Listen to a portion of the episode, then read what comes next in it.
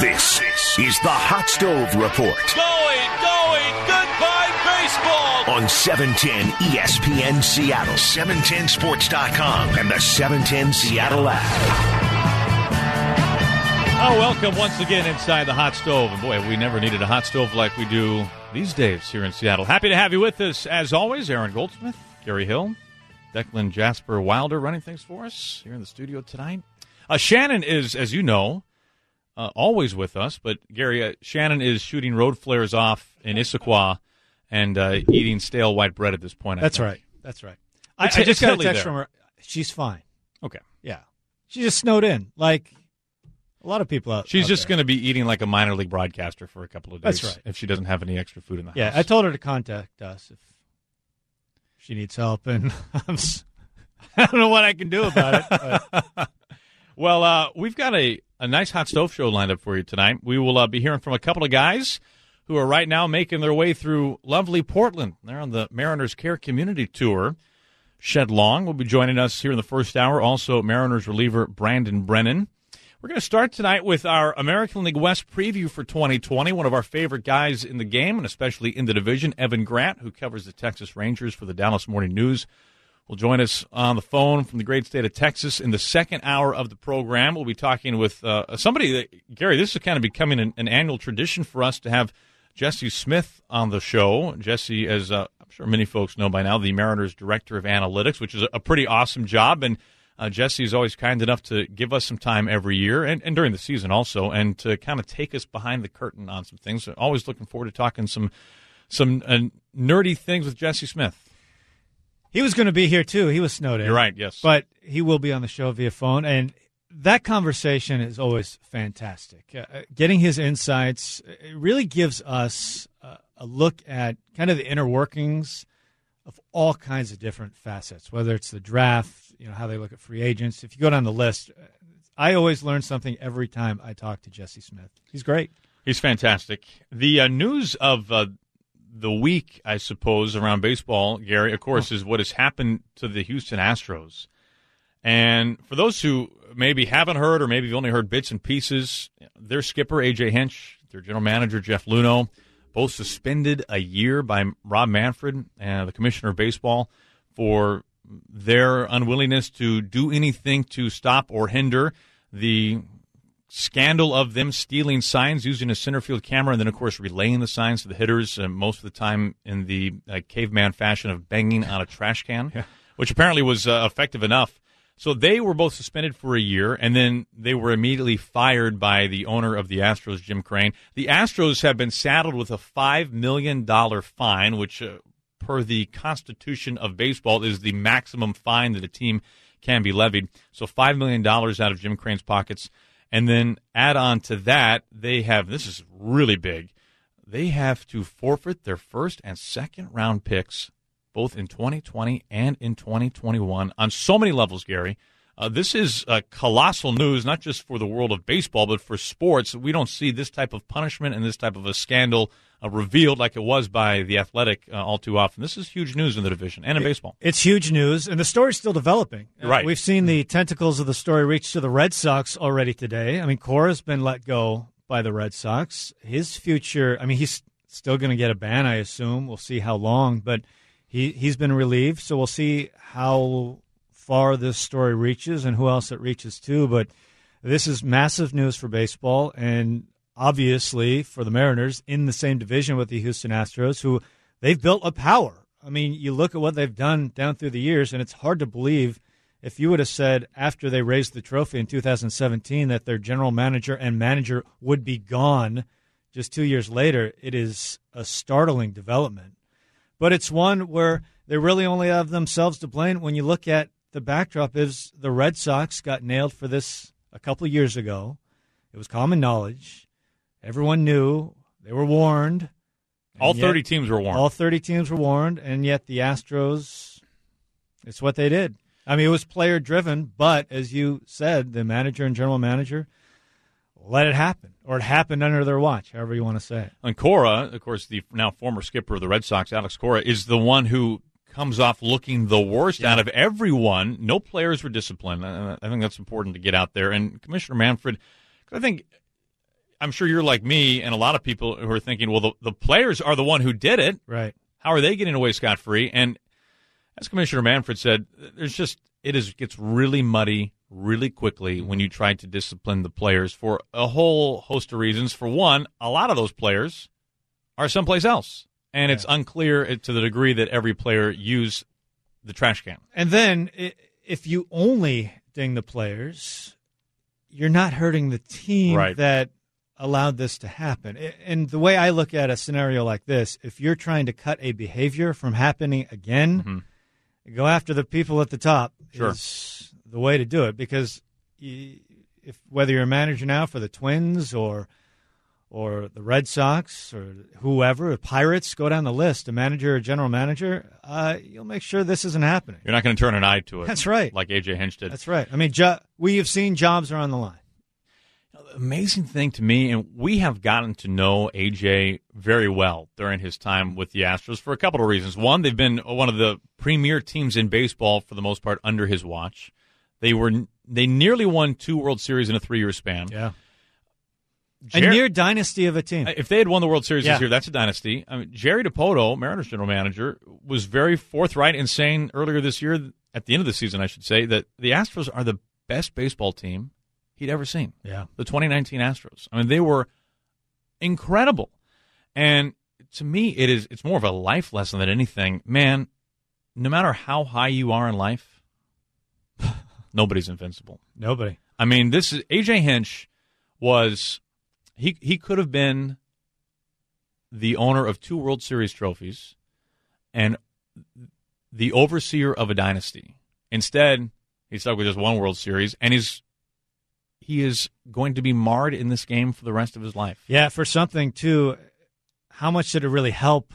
I mean, there's the questions thing. about that too. I mean, they're getting they, dinged. They for, stopped using this method Yeah. midway through the following season because they didn't find that it was getting the results that really warranted it. So And- you're right. And now you look at them, and it, everything is so uncertain. We're a month away from spring training. They're without a GM, without a manager. They're still really talented. They're going to be Sure. a good baseball team this year, but now all of a sudden they have question. You know, without a couple draft picks coming up, they have some guys coming up as well with Correa and Springer in the near future.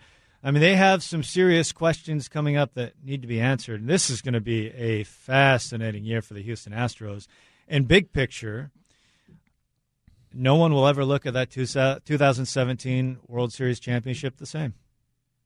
as the investigation made very clear, there is firm evidence that they were using these tactics all the way through the World Series. Yeah. Rob Manfred said that he doesn't believe the commissioner's office has ever investigated anything to the level in which this was investigated. Over 76,000 emails were looked through, in addition to plenty of text messaging, mm-hmm. In addition to nearly 70 in person interviews, the last number that I saw.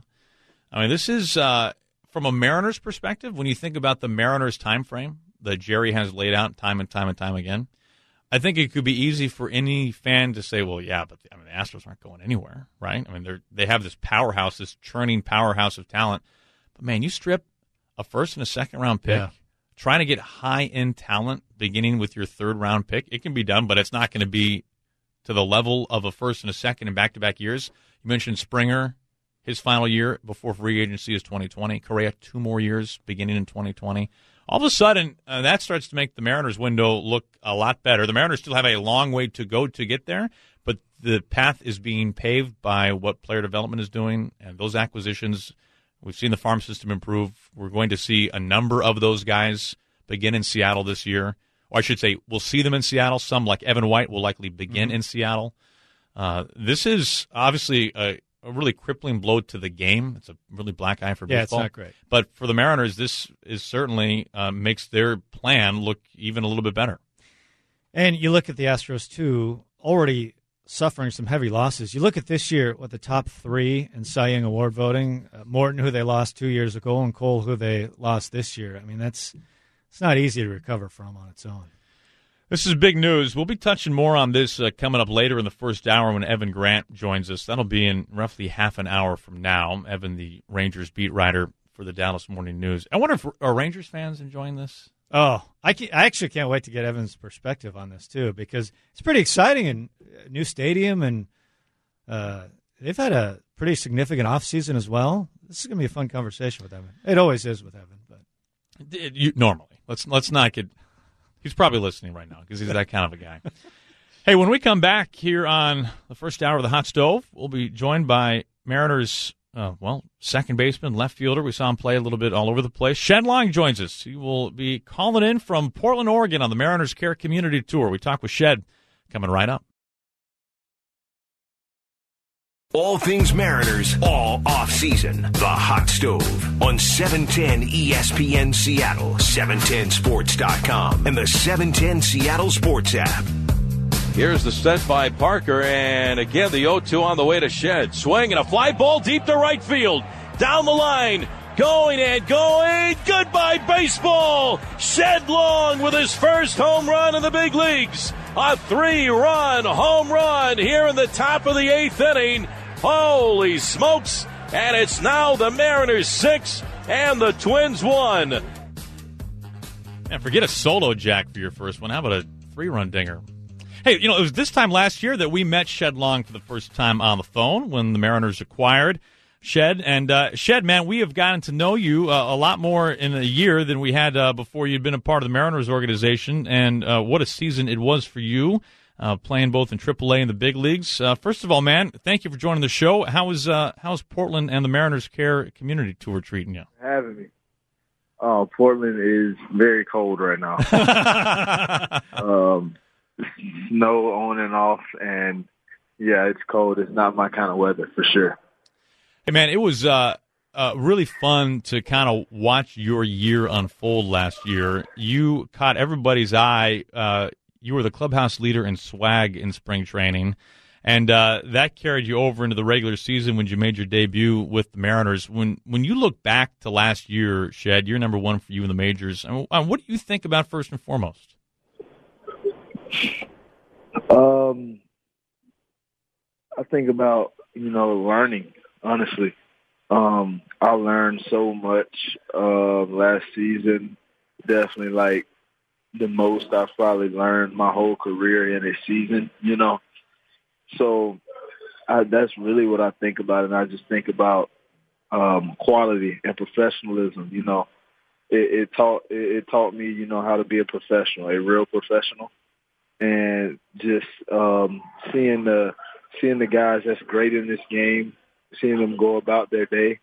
It, it kind of taught me, you know, how to have a routine as a professional and how to how to work with quality and how, you know, you always hear people say, you know, quality over quantity, but, you know, I feel like they say that, but they don't abide by it. But, you know, being there, it really taught me to quality, work with quality, work with a purpose. You know what I mean?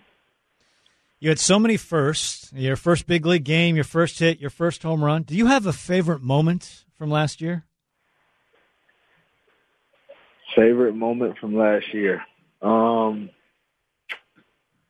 it's definitely got to be my first hit. You know, just because my parents were there, mm.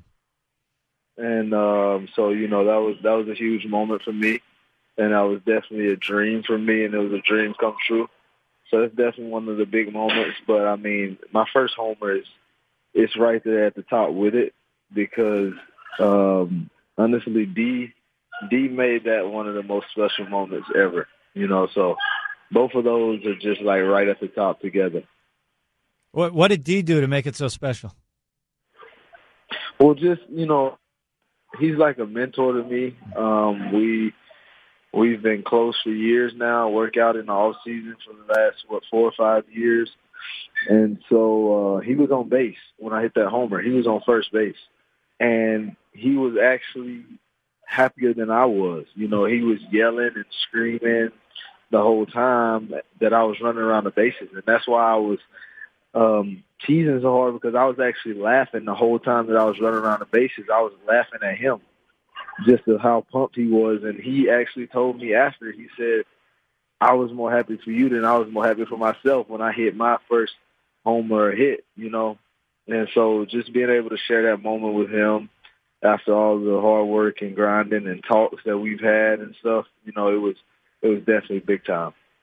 Oh, that's a great story. Hey, if, since you and Dee are so tight, Shed, I mean, in in the off season or during the season, does he ever let you drive the black Lambo?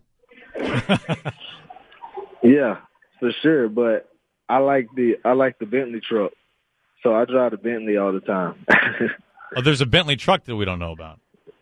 Yeah, yeah, yeah. So I drive that because the Lambo Lambo's a little too rough. You got to drive the Lambo. I like to just you know sit back and cruise and relax. That's very very generous of Dee. Uh, it sounds like you choose your friends wisely. Good for you. Hey, when we uh, sure. when we look back at your season last year, Shed, you know, you talked a little bit earlier as we're speaking with Shed Long here on the Hot Stove Show. You talked about kind of finding a routine. It would appear as though Shed, you found that in particular in the final month of the season. Man, you ended really well uh, in September, an OPS of over 850. You got moved to the leadoff spot near the end of the season and really flourished there. Was there anything in particular that you can point to as a, a reason for that success, particularly at the end of the year? I mean, definitely one is, you know, having a consistent routine. I was coming in at the same time every day. I was, you know, doing pretty much the same thing every day, or uh, just, you know, planning things out and having a plan every day when I got to the ballpark, you know, and so that definitely helped me have more success but um, also just you know having the confidence, you know, um, being in the leadoff spot and being put there every day, knowing that they trust me to you know set the tone for the game, and so you know that gave me more confidence and just that's all I wanted to do was really come in and set the tone and you know do what I had to do to help us win games, you know. We we saw you all over the place too. Left field, third base, second base. How challenging was it to to play all in those different spots at this level? Very, very. Um, you know, that was my first time playing outfield, so it was a huge challenge. But I mean, I I took it on, and um, I was out there doing early work every day, and um, having to do double work really because I have to do early work in the outfield, and I got to do infield work. So you know, it was it was definitely hard, but it was all worth it, you know. And, and my biggest thing was I just want to be on the field. I want to be able to be in the lineup or whatever. So wherever I need to be, I, I'll be there. So you know, it, it um it came down to me having to play left, so I had to do what I had to do to get better at it and be able to do it. Because I mean, I want to be out there, but I don't want it to where the pitchers don't want me out there, you know. So I had to work. Shed a, a, story that I want to share. I, I, told you over the course of the season when this happened, and Gary actually reminded me of this before he took the air tonight. But I, I think other people would, would, find this interesting as well, and I'd love to hear you talk about it again. Uh, over the summer, my son Jackson, who, who, just turned five, loves the Mariners, and he knows all you guys by name and recognizes you. He, I mean, he can't read, but he can see the nameplates on the route graphics, and he knows who everybody is. And we were in the backyard playing baseball one day, and he put on his Mariners sunglasses, which was one of the giveaways at a game.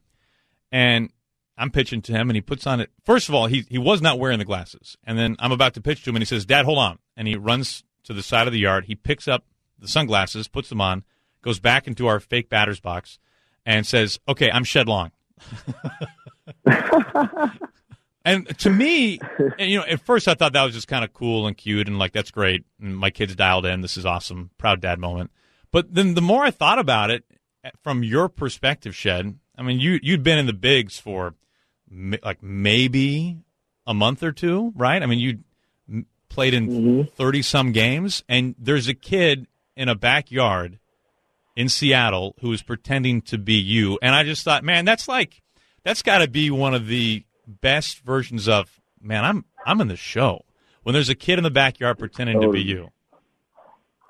For sure.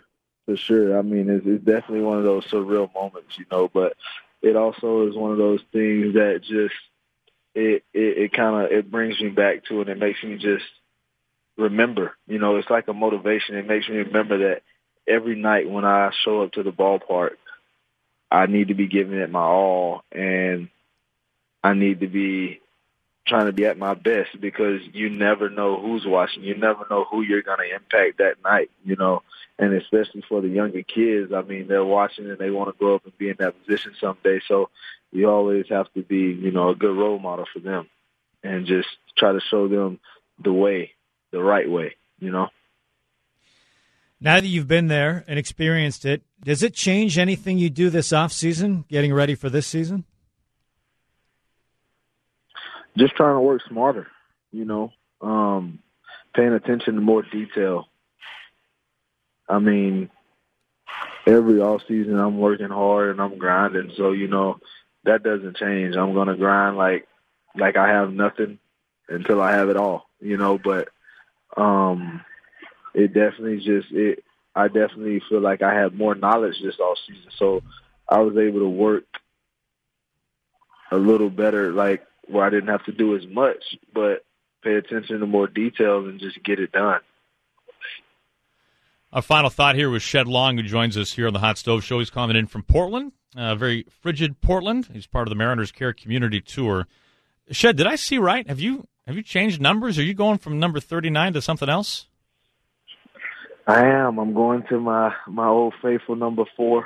Um, I wore it as a kid growing up. That was my dad's favorite number, so it became my favorite number. Um, yeah, so I'm going back to number four, and I'm putting Junior on my last name on my jersey as well. Now it's funny you bring that up because Gary was tooling around. Was it Fangraphs? Gary? Yeah, Fangraphs has you as a junior, and we didn't. And Gary now Gary's a junior shed, so now you, that's the one thing you have in common with Gary. Yeah, you're both juniors. We're both juniors. Uh, what, can you tell us uh, the the motivation to having the junior on there? I mean, that could have easily been left off, and nobody would have known been the wiser. Honestly, um, so last year when I was in Tacoma, um, EY Eric Young Jr. Hmm. He was there with me as well, and he had his jersey on one day, and I saw it, it says Young Jr. He has a he has Junior on his, and I was just looking at his jersey one day, and I said, you know what, EY, is why we were sitting in the dugout, literally in the, in the middle of an inning, and I'm like, you know what, EY, I'm putting Junior on my jersey. I got to put the Junior on there. You know, that's my name, so that's what I'm gonna put on there. And he encouraged it, so after that moment, it was my mind was made up. As soon as the season ends, I'm telling them we got to change it to junior. We got to put junior on there. So when we talk about you and when we introduce you to this show, should we say Shed Long Jr.? Um. Yeah, pretty much. I mean, okay. that's how it's gonna be. That's how I'm gonna be referred to now. Okay. Um, yeah, I mean, that's gonna be. That's what's gonna be on TV. That's on the site. Everything. Nice. That's a, now. I mean this in a very good way. That's that's a great power move, Gary. That's how it's going to be. Yeah, you understand? Oh, that's how it's going to be. I mean, Gary's a junior. He can relate to this. I, I know. That's why I asked exactly. the question. So we're going to call Gary Junior. Gary See, there it is. He knows. He knows. Shed, man, you are a, a wonderful person to talk to. Uh, just terrific answers and uh, good stories. And thank you so much for joining us. Thank and uh, man, we, are looking forward to seeing you in some uh, warmer weather once we get down to Peoria, my man. Oh yes, sir. Can't wait to get to Arizona, man. All right. Well, Shed Long Jr., uh, we thank him for joining us here on the Hot Stove Show. And, uh, you know, Gary, you can, Gary Jr., I mean, there yeah. are there are some guys that you talk to, and the answers that they give you are they answered the question that is asked, which is fair, right? Sure. But I find every time we talk to Shed, man, it's like he answers a question and then he gives you bonus. Yeah. And, and every it's just he's a really pleasant guy to speak with. One of my favorite quotes of all time is from Gary Payton, and he said, "Whenever you read something, you find something out."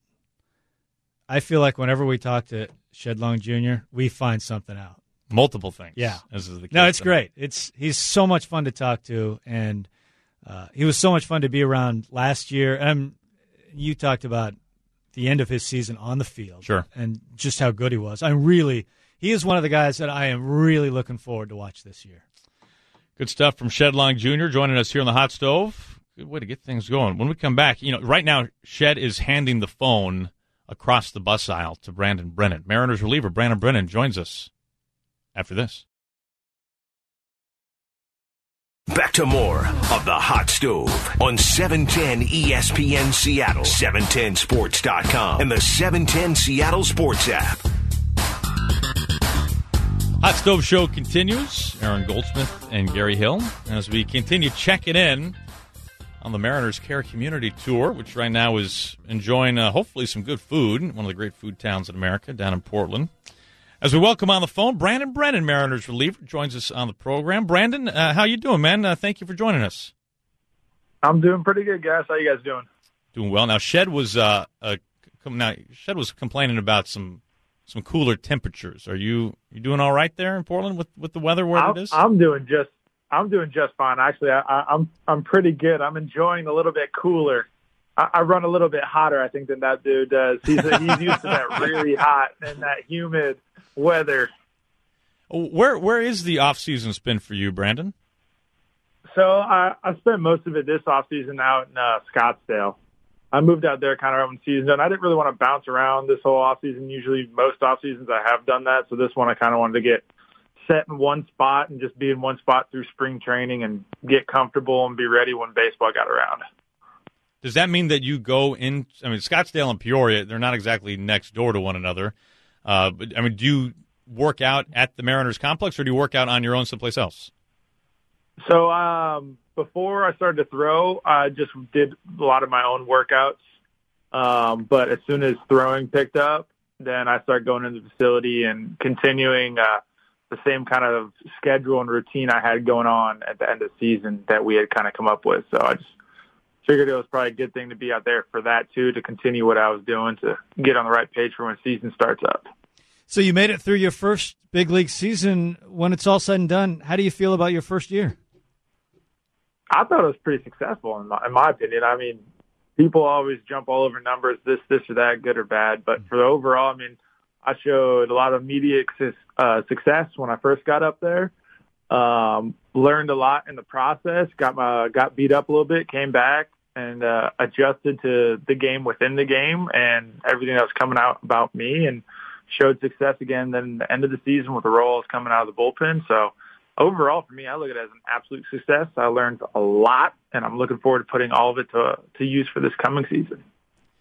How much, Brandon, have you been told about how the Mariners learned of you prior to the Rule 5 and how basically your changeup on paper was essentially graded out in their mind as like the best pitch of anyone in the Rule 5 and a pitch that they believed – just looking at the metrics of it uh, using TrackMan data, that they believe that this pitch could really be effective against major league hitters, and and that's the reason why they selected you in the Rule Five, and they were obviously correct, and we saw how devastating of a pitch it is.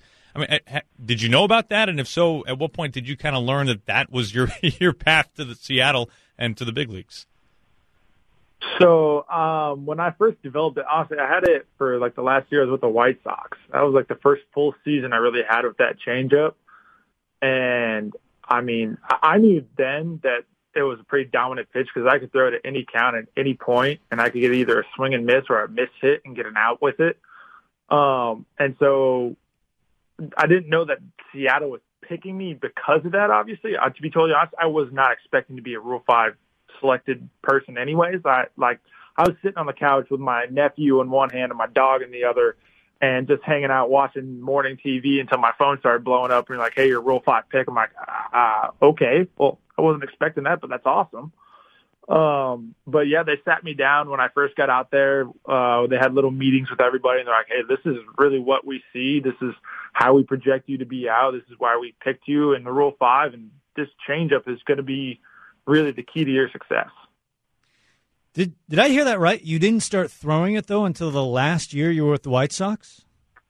Yep, I didn't. I didn't. I did not fully develop it. The first, the last season I was with them is the first full season I actually had that pitch. So how did you? How did it come about? Um, at the time, majority of my career with the White Sox, I was a starter. Mm-hmm. Um, and one of the last years I was with them as a, like as an actual starter before I got moved to the bullpen, I was getting my butt kicked, and it was so much because I had no speed deception between anything. I was throwing a, hard fastball. My changeup I had at the time was 88, 89, and I had a hard slider. So by the fourth inning, I could go through the lineup one time fine, but by the second time, it was they always were able to fight it off or put it in play enough to get a base hit and I'd throw a lot of pitches and I'd be exhausted and I'd be like, uh, it's just not fun. Brandon, um, and then I worked with uh, I worked with a guy named J.R. Perdew over there, and he's like, all right, we need to find something that's going to really throw the hitters off their timing, keep them off, keep them off your heater. And uh, we messed around with a lot of different grips, changeup wise, and we found one that just I mean, I just fell in love with it and it worked and it sat in my hand right and just, I mean, it became the pitch I have now. Brandon Brennan is our guest here on the Hot Stove. Uh, you know, Brandon, I, uh, Brandon, I'm always interested in kind of learning what a player's man, I'm in the big leagues moment is. Like the first time that you had that thought, whether it be when you're on the mound, whether you're sitting in the bullpen, whether it's at the hotel, on the bus, it doesn't have to be at the ballpark. But what was the first moment where you're like, this is my first look around me, be like, man, this is this is happening. I'm I'm in the show. Oh, I mean, opening day. I mean, obviously we went we went to Tokyo and that was really cool, but it was kind of like obviously I made my debut out there, but it wasn't it wasn't quite the same, obviously, because we also played the two exhibition games. We came back and played another two exhibition games. But when we opened up against, I mean, obviously the world champs at the time, Boston Red Sox, who just won the World Series. So uh, they're coming into town to open up the season, and we're doing the rolling out the carpets. Stadium's packed. I had my parents there. Their first time to come see a game, and I I got to even go in the game. I threw the last two innings, close out the first game, and then when I saw mom and dad after, oh boy, the emotions were flying then. I bet, man. I can imagine. Uh, well, you know, Brandon, this is awesome of you to join us. Uh, we're, we're, looking forward to year number two for you in, in a Mariners uniform, and uh, you know, worth noting too, Gary, sneaky good hair for Brandon yeah? Brennan. Yeah, wow. I think this this was not covered enough in year one. Brandon, would you agree with that assessment? I'm sorry, I missed that. I, sneaky good hair, Brandon. I mean, I don't think that was. You know, I try. I try to have it as nice as I can. Yeah, no, I think so. I think people people need to be aware of that, and we're we're just trying to trying to increase your brand a little bit more. Uh, Brandon, hey, no, I appreciate it. hey, uh, keep Shed warm. Maybe get him a jacket or something there in Portland. Uh, the you rest. Know, I'm going to go. I, he just hit up the Nike store. I'm pretty sure he bought himself something to try and keep him warm for the next two days. hey, man, it's great checking in with you. We look uh, forward to seeing you not too far from now in Peoria under some sunshine, my man. No, I'm looking forward to seeing you guys too. Let's get back to baseball, man. You got it. There he is, Brandon Brennan, out of the Mariners bullpen. Good stuff, man. Good conversation there with Brandon. When we return, uh, we'll be wrapping up hour number one here on the Hot Stove Show. Evan Grant of the Dallas Morning News covers the Texas Rangers, does a fine job of it. Rangers beat writer Evan Grant joins us in a moment. All things Mariners, all off season. The Hot Stove on 710 ESPN Seattle, 710sports.com, and the 710 Seattle Sports app. This is the Hot Stove Show. Aaron Goldsmith and Gary Hill. As we are in the back end of the hour number one, we bring in uh, one of our good friends in the game, the one and only Evan Grant of the Dallas Morning News. Does fine job covering the Texas Rangers. You know, Evan, Gary and I were just talking during that commercial break. We were talking about how what, what we wanted to ask you about. We wanted to get on the same page here, and it, it kind of went like this. Uh, I would make fun of you, you would fire back at me, and then you'd probably hang up, and then we'd go to break. Does that sound like an appropriate segment to you?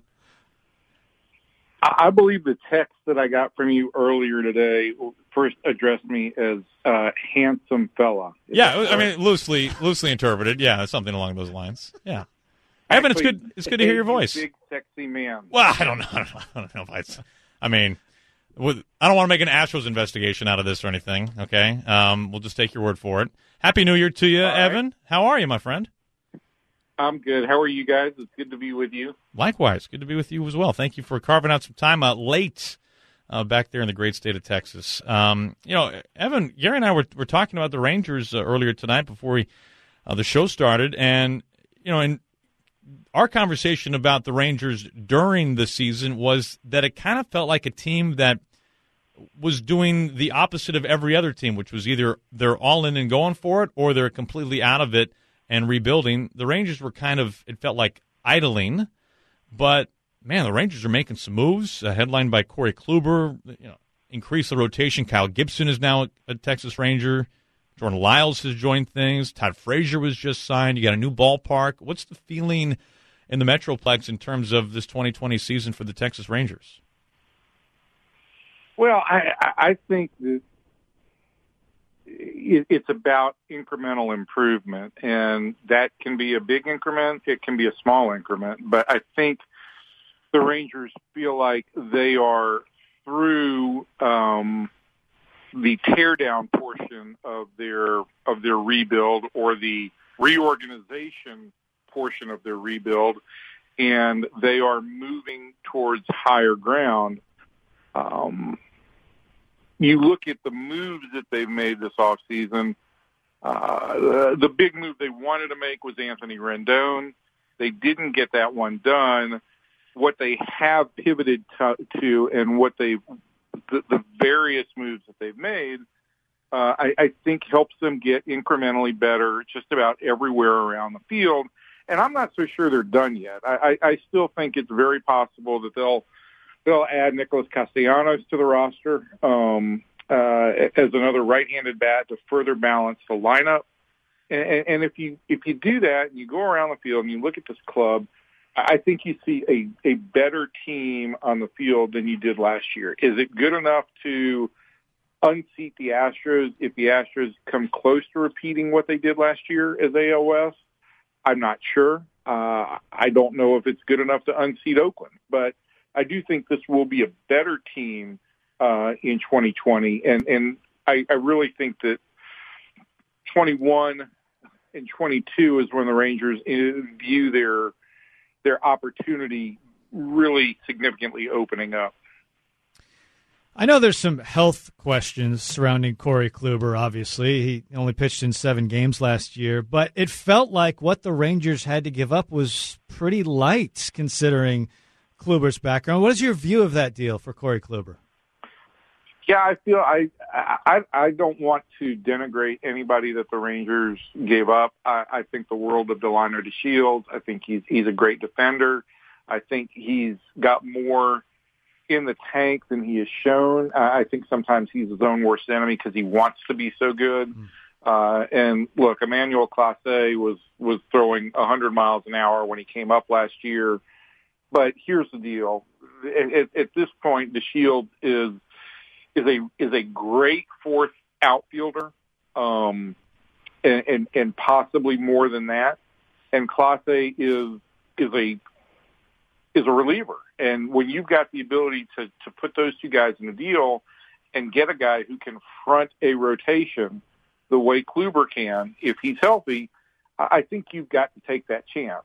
Uh, I think they, the Rangers would have taken that chance if it presented itself, whether they had gotten a big name first in the free agent market or not, because it, just there's uh, innings eaters, uh, top tier starting pitchers are so hard to come by in this game, uh, and, and I think that the Rangers saw an opportunity there where they felt like we can we can now stack Kluber into into a rotation that showed last year it has some innings eating capability with Mike Minor and, and Lance Lynn.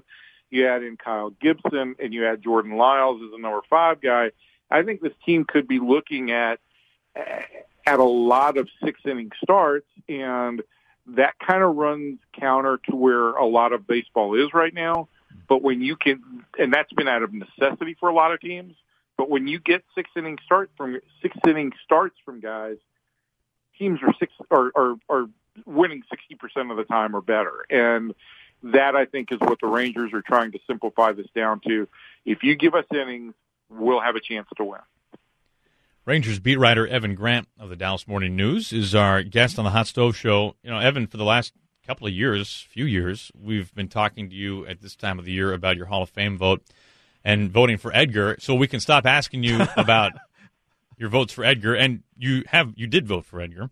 Uh, now we still want to talk to you about your Hall of Fame ballot because you have uh, on it uh, a, a, Mariner, former Mariner, Omar Vizquel uh, received your vote this year, and um, he's kind of been a lightning rod uh, for Hall of Fame voters, pro or con. Uh, pro, of course, for his incredible defensive abilities. Con, people don't see him as enough of an offensive threat, despite collecting some really good hitting numbers over the course of about a 25 year career. I'm curious what, what led you to vote for Omar Vizquel.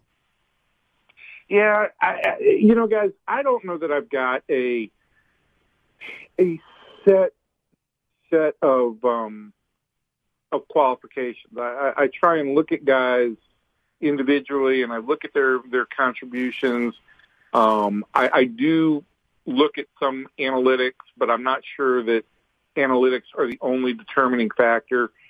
for me, it, it, it's this. I, I look at Vizquel, and by every by every measurement at the time that he was playing the game, he was considered, if not the the best shortstop in the game, uh, he became the best fielding shortstop when uh, when Ozzie retired. He was he was in my mind a stellar defender, and I think there is a place in the Hall of Fame for guys who who make their careers as defenders. Uh, and I think that's a I think it's a difficult case to um, to really quantify because we we've had a hard time coming up with defensive metrics that that everybody agrees are accurate.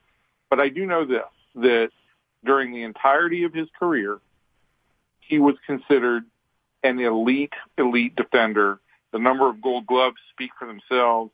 And I also, I also don't look at longevity as a negative in the Hall of Fame balloting.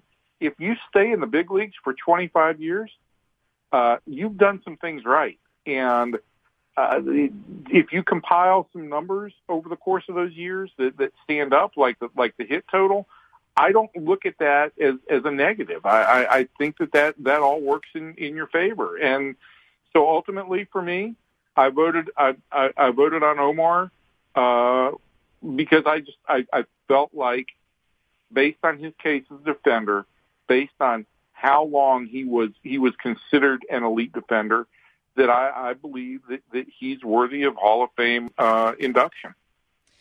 I think Hall of Fame voting is really hard, and I feel like it gets even more difficult seemingly on a yearly basis. How much do you enjoy voting on the Hall of Fame? It's I don't think it's hard. I mean, I okay. think it's I think it's an honor, and I, I take it seriously. But I also I, I also try and evolve in how I vote every year.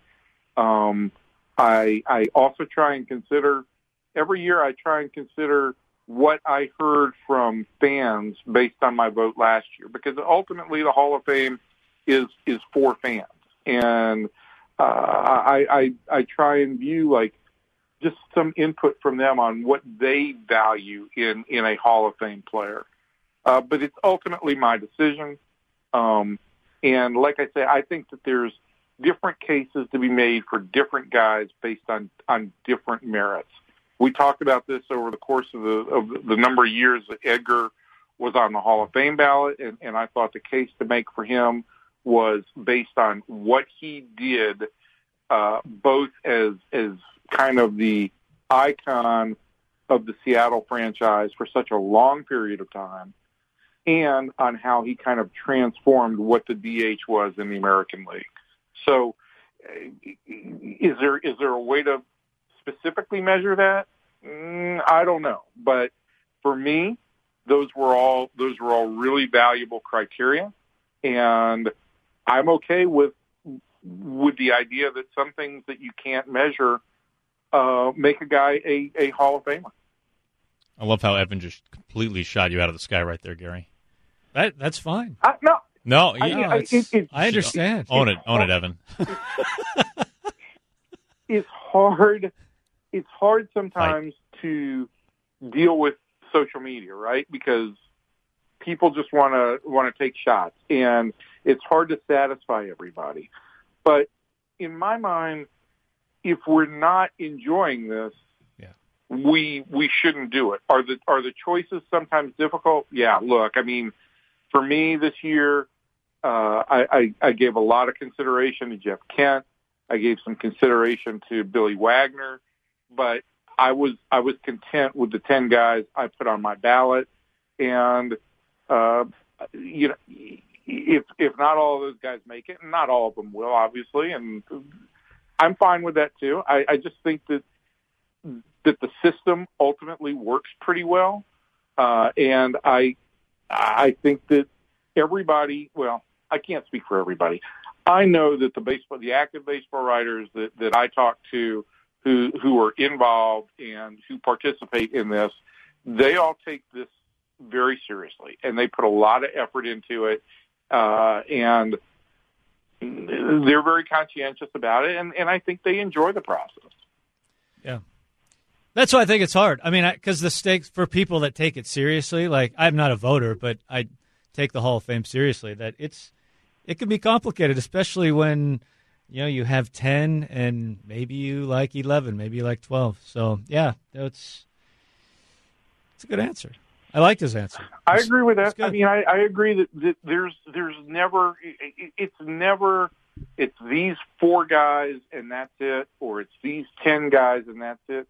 There's always further conversation. And as, yeah. as I said, you know, I was talking to um, to Ryan Thibodaux, who who runs the Hall of Fame tracker online, and and I love the fact that we make our votes.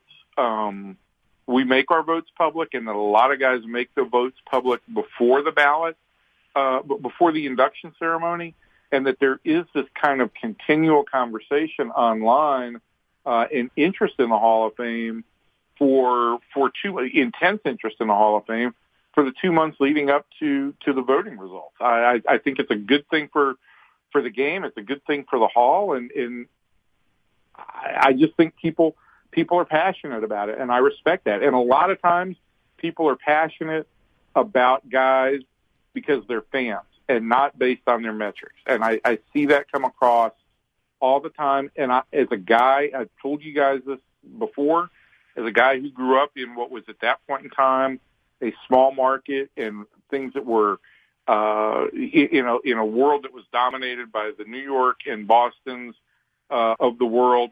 I think there is something to be said for guys who were considered long-term icons of a franchise that an entire fan base really got to appreciate. We've got a few minutes left with Evan Grant, who covers the Rangers for the Dallas Morning News. Uh, hey, Evan, in your own state, huge, huge news, obviously. Uh, the Houston Astros and uh, the penalties of uh, the harshest consequences from the commissioner's office for their sign stealing scandal. Uh, Jeff Luhnow is out. AJ Hinch is out, both suspended and fired. The Astros fined $5 million. They lose their first and second round picks in each of the next two years. I'm curious, as a, as a guy who covers the game and sees the Astros as much as we do, your uh, just overall impressions of uh, the penalties that were imposed on the Astros. I just I, I just finished a column earlier this evening, and and um, and it's online. But uh, I've spent the last 24 hours not so much trying to digest the penalties, but trying to figure out like where this takes us from here. Right? I mean, that's that, that's ultimately where what I want to see is, is some kind of long term solution in place. Uh, as far as the the penalties go, I, I think that it's a really difficult needle that that Rob Manfred had to had to thread.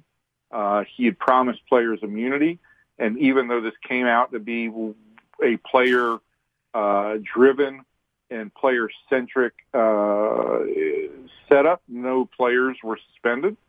Um, I I did think that Jeff Luhnow was going to end up getting uh, a longer suspension than he did, but I think that when the Boston reports really started to come to light, I think it was difficult for baseball to look at this and say, well, we may have a whole um, a whole wave of these investigations that come up, and I and we might not be able to just ban a an entire wave of executives and, and, and managers, and and they may have stepped back from that just a little bit.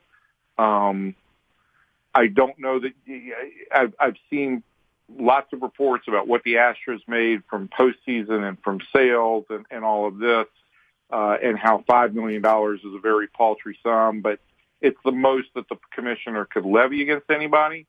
If I had any issues with anything, it would be um, I think that while while there are penalties all the way across the board, the one area that was not um, uh, touched was their international cap space money, and I think that you could make a case that some of that could have been taken away as well. Hey, last minute with Evan Grant. Evan, new ballpark for you guys. There will be people who want to get warmed up, come out to Arlington, catch the Mariners and the Rangers. Now there's a Lockhart barbecue that is currently there, right? It's on the it's on the curb of the new ballpark. I would say Blow and I ate there every night. Yes, that's a fact. Every night. Uh, Gary was there very often as well. Twice during a rain delay, I think. so, Evan, outside of Lockhart's on the curb of the new ballpark, Mariners fans who hop on an Alaska flight, go nonstop into DFW, they want to take some Texas barbecue in. Where's the one spot you are sending them outside of Lockhart's right there at the ballpark? The one spot, I, my probably the the place that has most impressed me, um, most recently in Dallas, is uh, Cattleack Barbecue, and it's not spelled like the car; it's spelled like cattle, Mm. A C K at the end. Um, uh, and it's only open, I believe, Thursday through Saturday or Wednesday through Saturday. Uh, but I think their meats are just uh, are just ridiculously good. But if, if if people come to Dallas and they go to Cattleack, if they go to Lockhart, if they go to Pecan Lodge, uh, Terry Black's just opened in Deep Ellum, very close to Pecan Lodge. If they go to Fort Worth and they go to Heim, uh, and that's H E I M, I think any of those places are going to give people an extraordinary barbecue experience, um, and you can't go wrong with any of them. Now you you you're saying pecan. I mean, you're you're saying it in a way that I can't understand it, but it's you're saying pecan lodge, right, Evan? I I don't know why I've always said pecan, but yeah, it's pecan lodge. Because if you're gonna if you're gonna break it into two words, it's it's pecan, right? But you're you're you made up a, a whole new pronunciation of, of a nut. It's, am I, am I, I, I, first of all, I've I've never been a big fan of that particular nut, uh, so I don't care how I mispronounce it. Um, and, and yeah, I, I am constantly ridiculed for how I how I pronounce it, Oh, and good. I wish they changed their tree. But yeah, what it pecan, pecan, pecan? can, whatever. Go to the lodge in Deep Ellum and and get you some of their brisket. Get you uh, the what what I would recommend everybody do there is get the Pitmaster sandwich because it includes all of their meats on it, and it is it is just a ridiculous experience. All the meats. That sounds like my All kind of meats. sandwich. Uh, you know, Evan, I knew I knew this would be the best part of our conversation, so I saved it for the very end. Uh, I'm sorry that Gary was so combative. There's nothing I could do about that.